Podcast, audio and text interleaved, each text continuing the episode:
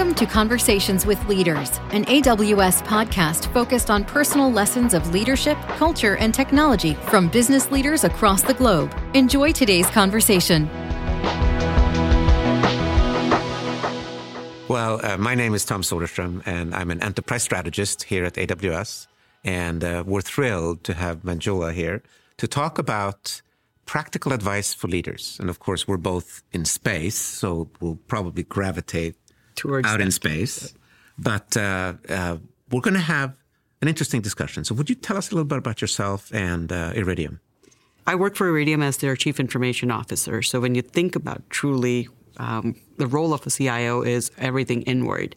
So anything that's financial, anything that makes monetization of all the software um, ensures everybody can do their work, the data, the AI, all the cloud journey that comes under my purview. We have a C- CTO as well, who actually is very outbound on the product side of the satellite uh, industry.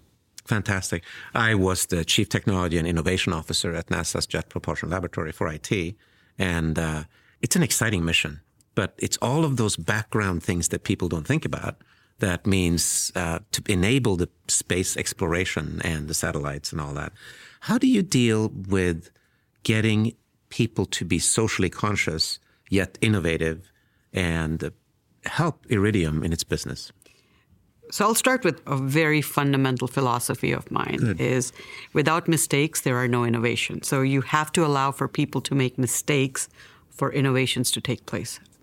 And if I was to go back and pull something from my you know purse or backpack or of mistakes there's several that I have made. Oh, yes. Um, you know, and, and if I sit down here, I don't, I don't think uh, we have enough time to go through those, right? As every, everything, I was walking by today and I saw this quote, which was very interesting, and, and I think I have lived by it unknowingly. Is Mm-hmm. without uh, mistakes, there is no positive outcome.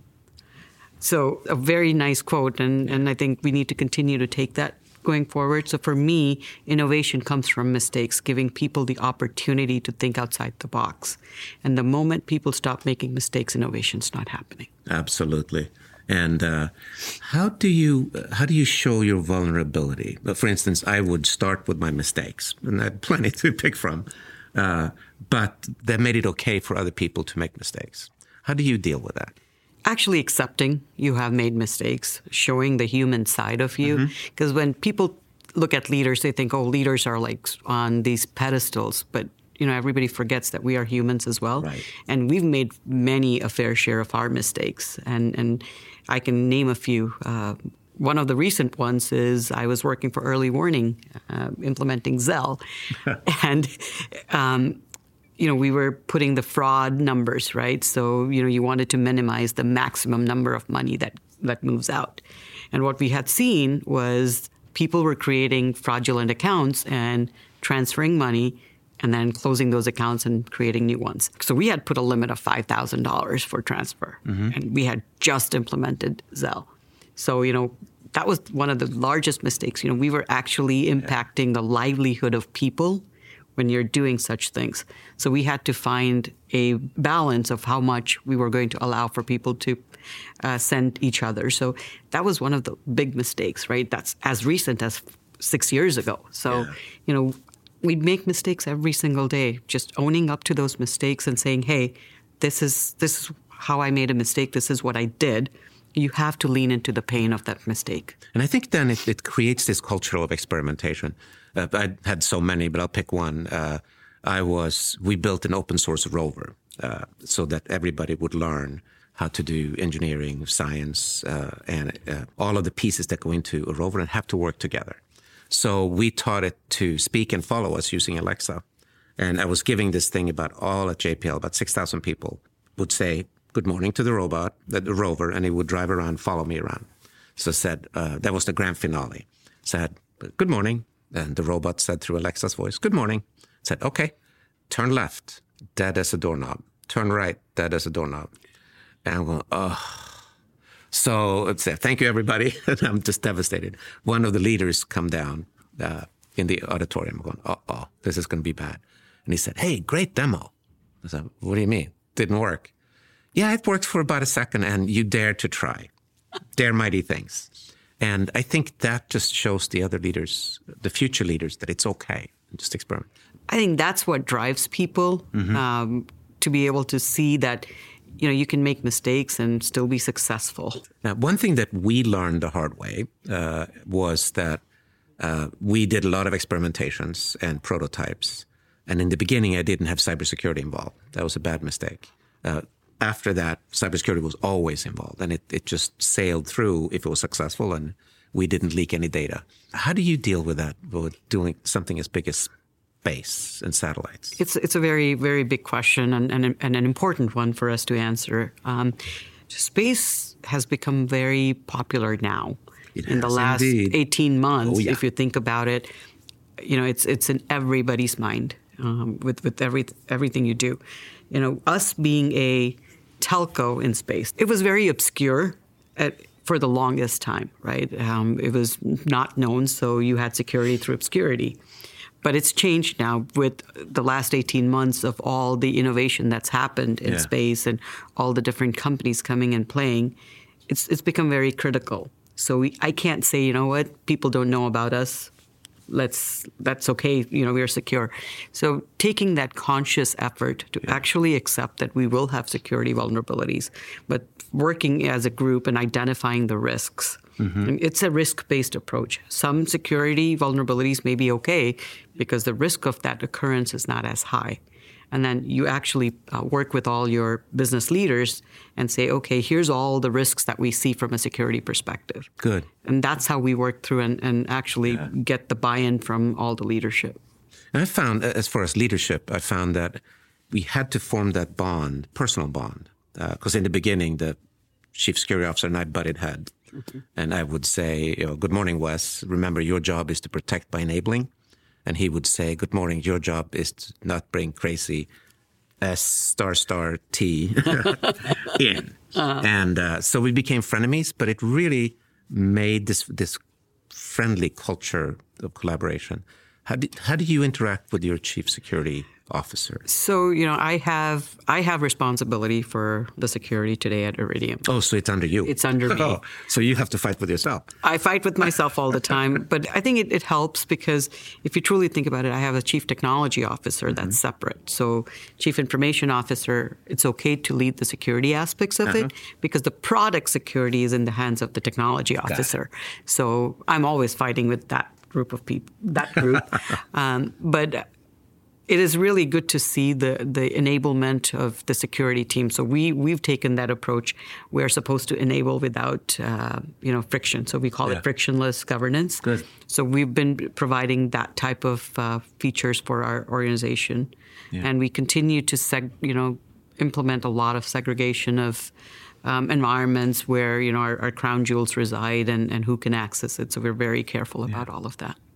So, so as a very impressive leader, I know you have a fantastic track record. Space is growing leaps and bounds. Uh, the new space economy is it's five percent cost for each of the components compared to what it cost uh, 15 years ago, and so private industry is funding more than government very shortly.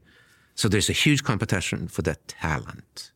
So how do you bring in the talent? How do you train them, and how do you how do you recruit them? How do you retain them or how do you retrain them if you need to? So let me talk about recruiting. So we have a program called the Orbit program.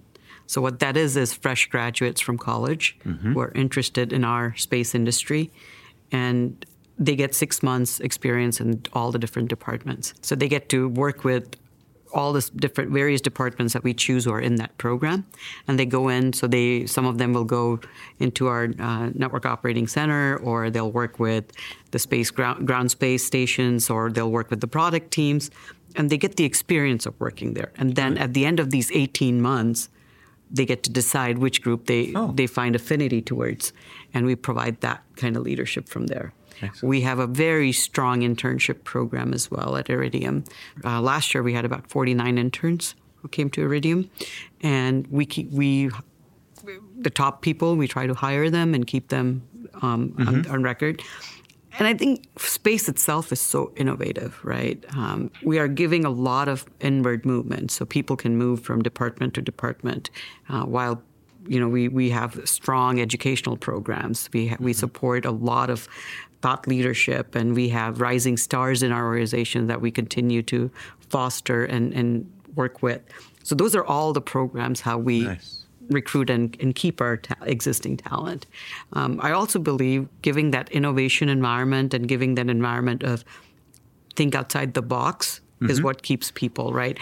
If I did not exercise my brain every day, I don't think I'll I'll be bored. Yeah. Um, so I think that's that's the engineering mindset.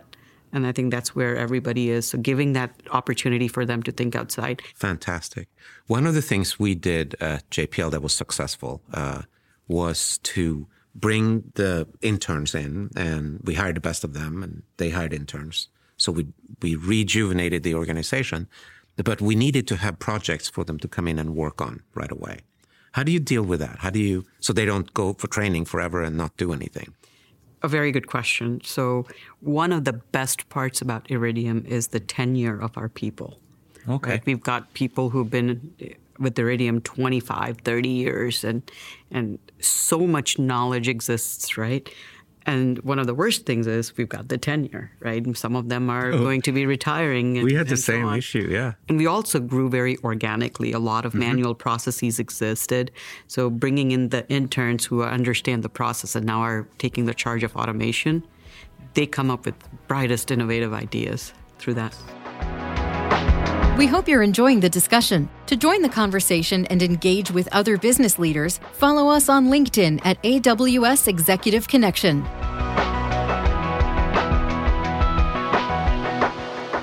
So you have this disparate age, uh, so that promotes diversity of thought? Absolutely. Or do you actively promote diversity of thought? We actually do. So we have a program that um, I was in the uh, first cohort class, which is called Uplinks.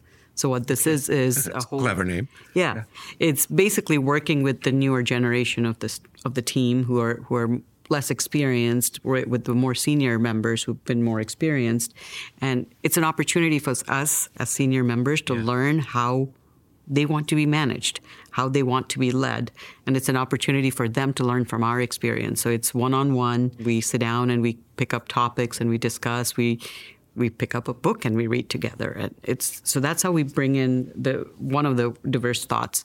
It's also the fact that you know diversity is an idea of many things, right? Yes. People thinking outside the box, and where you encourage innovation, that's where the diversity comes as well. So my team will never agree with me um, and if they did agree with me, I'd have a problem with that. Good. Um, so Good. we we actually have a, a lot of discussions. Um, ultimately, we will make an executive decision sometimes, or they'll convince me to make a decision as they're suggest, suggesting. So I think that's how we we are um, we do the diversity of thought. Our CEO Matt Desch he meets with everyone. We are still not Good. such a big organization. Um, but he still meets with everyone one on one and tries to get to know them and, and hear their thoughts, and people can be innovative. So he leads our DNI as well. One of the things we're seeing talking to leaders across the world is there's all these new technologies coming, but you have an existing infrastructure with people who resist changes. How do you deal with that whole thing? And how do you bring in new technology into your organization? So you have to think about new technology everyone is afraid of what it's going to do to their position, what, what they know today, what their job is. So we as leaders have to understand that insecurity, so to speak, and give them the opportunity to upskill. So, you know, that's the key piece, making sure we are giving them the opportunity to upskill. They may choose that, you know, this is not for us and yeah. go a different route. And you encourage you you're you provide them the opportunity to do that not no decision is a bad decision, right? In that, such a scenario, so we want to upskill people, give them the opportunity for training, give them projects, and you know, I, I encourage them. Now you have another challenge.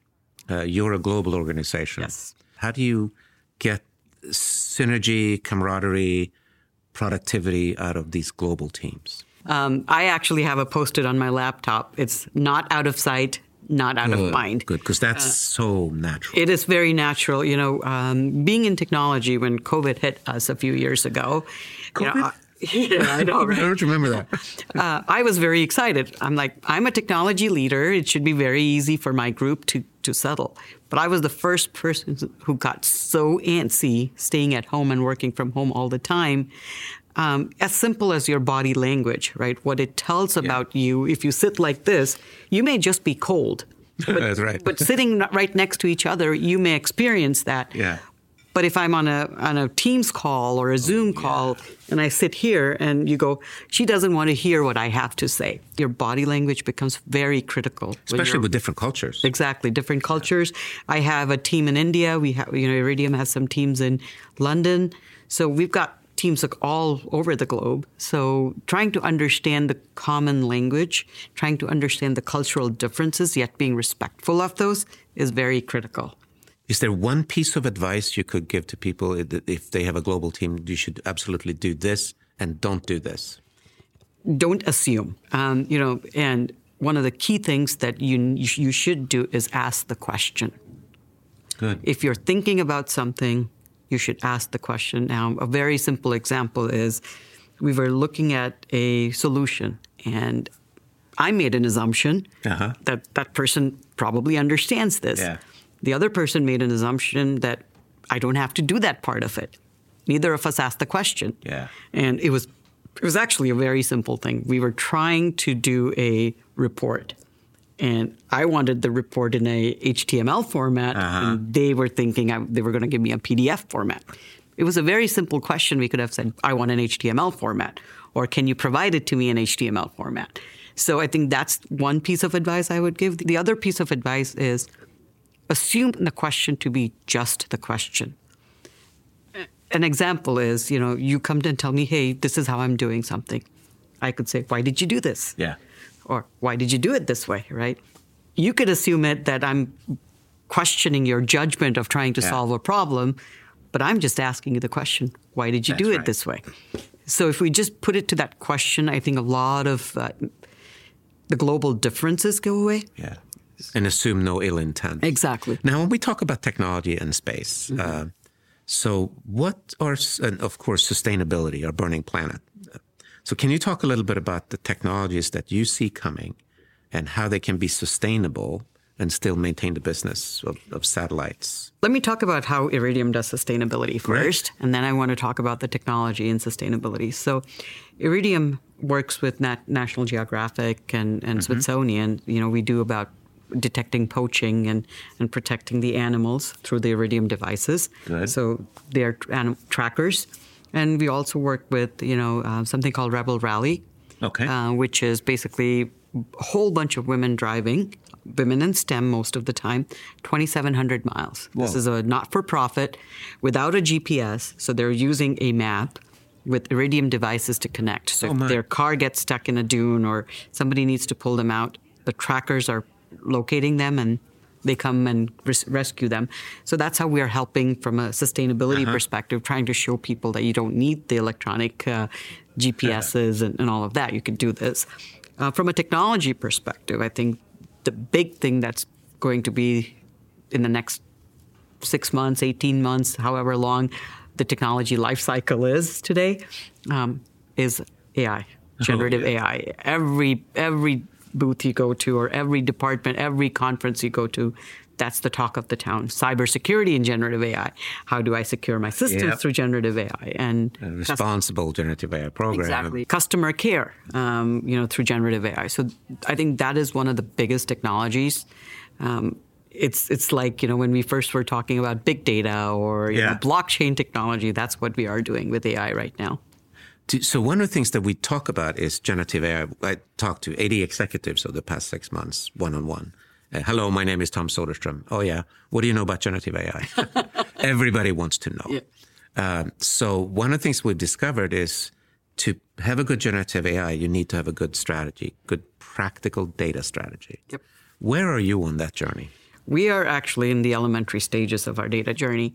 If you think about it, there is so much data that we have. You know, if you can put it in silos. I've got telemetry data.